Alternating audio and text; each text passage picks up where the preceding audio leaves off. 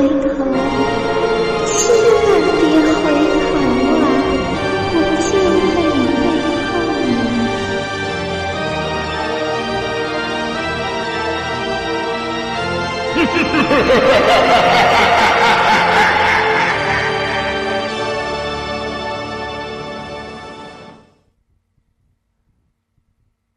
Hello，大家好，欢迎大家收听《鬼话连篇》节目。我是镇长 Shino。今天我们将继续给大家带来发生在医院的一些灵异故事。喜欢我们节目的朋友可以加入我们的 QQ 群：三八七二四幺九六五。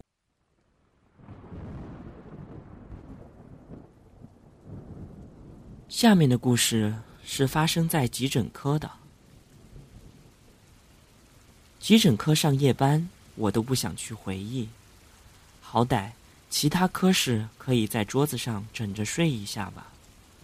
而急诊科一会儿来一个人，一会儿又来一个人，简直想死的心都有了。那天也是夜班，三点钟送来了一个被电击伤的病人。顺便抱怨一句，呼吸、心跳，这个病人都已经停止了两个多小时了，家属也不知道还送来干什么，简直是折磨我们护士呀。可是没有办法，做过程也得做一遍。抢救室就是一个小单间，用帘子遮住的。抢救完了，我们老师要我在那里提着什么管子，然后。医生、护士都出去了，就留我一个人在里边。简直呀！虽然我是护士，我也怕死的好不好？还好，过了一会儿，我就出去了。大概过了一周，我在家里睡觉，就被鬼压床了两次。但是，这并不是最重要的。在第三次鬼压床的时候，我隐隐约约看到我头上有一个男人，一身黑衣服，盘着脚飘在天花板上，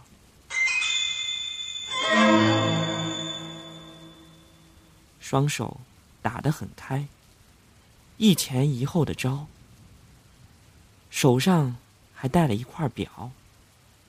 我确定，这一定不是幻觉。因为幻觉没有那么真实，就算我看得模模糊糊，可我还是看到了他的动作。我的心里简直是害怕极了。可是当时我又动不了，只好心里默念着佛语。等我能动了，我一把就跳了起来，打开了灯，跑到另外一个室友的房间里去睡了。所以现在想起来，还是有一些后怕呀。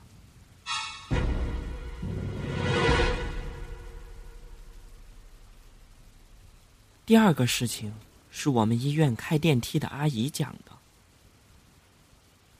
那天我跟我同学一起上完夜班，我们医院开电梯的，一般晚上会留一个在电梯里边值班。然后我们进了电梯，就跟阿姨打招呼。阿姨就跟我们说，今天听到了一个很奇怪的事儿。大概是下午有一群家属，捧着鲜花，提着水果来看病人，走到电梯里，嘻嘻哈哈的说笑。这阿姨就奇怪的说：“别人看病人都是正经八百的。”你们怎么还笑得出来呀？啊，不是我们笑，是生病的那个人很好笑呀。然后这个女的就说，她生病的这个朋友的老丈人也在医院住院，去照顾他，到了七八点就准备回家了。他的朋友图方便，就坐了那边的电梯。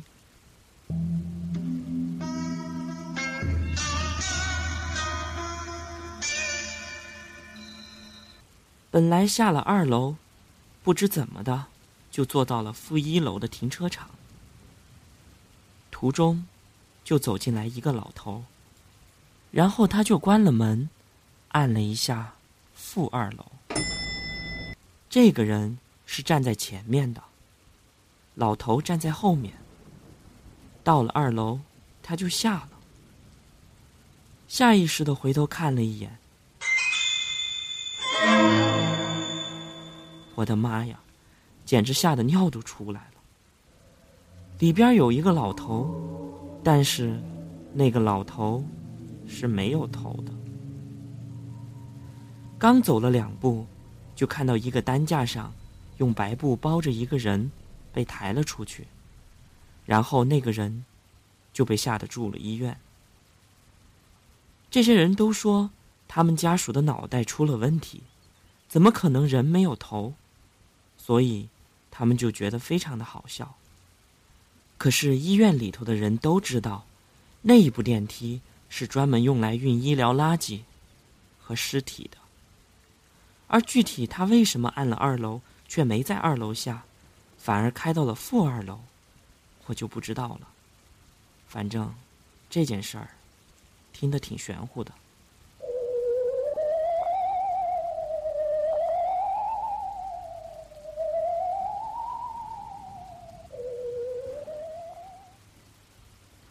最后，我们再来讲一个回光返照的故事。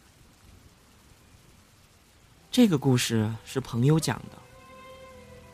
他奶奶食道癌，快要去世的前一个月，已经饭都吃不下去了，连水有的时候都喝不下去。也就是说，已经害怕进食任何的东西。因此，奶奶就异常的消瘦了下去，看起来觉得十分的吓人。然后一家老小就守着他。平常就是背着老人去他们乡镇医院输些能量药，以维持能量消耗。在他奶奶去世的前三天，他奶奶精神特别好。平常都是别人背着去医院，而那一次，他偏要自己走着去。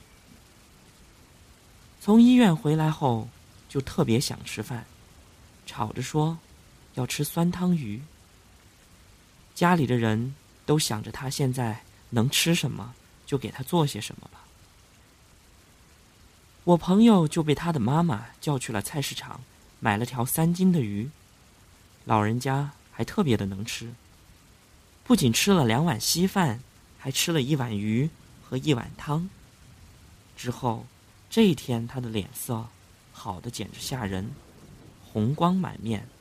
虽然他还是很瘦。但是他吃起饭来的时候，我的朋友说，他的奶奶跟一个正常人一样能吃。家里的人还以为是拜了菩萨显灵，还以为老人从此就挺了过来。而死的那一天，他的奶奶早上五点多就起来了，开着电视看着新闻，坐在靠椅前面放了一个板凳。自己倒了一杯酒，还有昨天吃剩下的炒干鱼。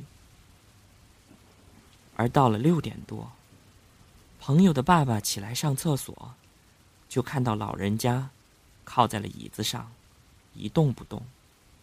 过去一摸，已经断气了。好了，以上就是今天我们要给大家带来的三个医生。讲的故事。